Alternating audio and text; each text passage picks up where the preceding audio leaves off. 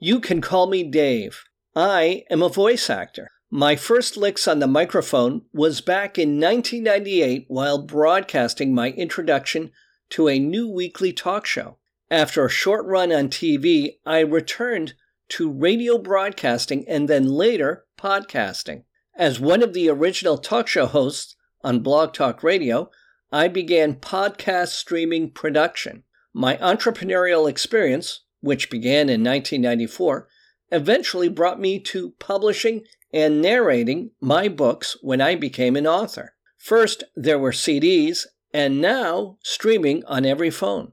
My editing experience is with Audacity. To keep my quality and skill in check, I volunteer my recording public domain content for LibriVox.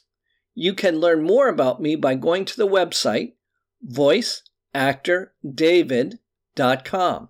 Again, that's voiceactordavid.com. Again, my name is Dave.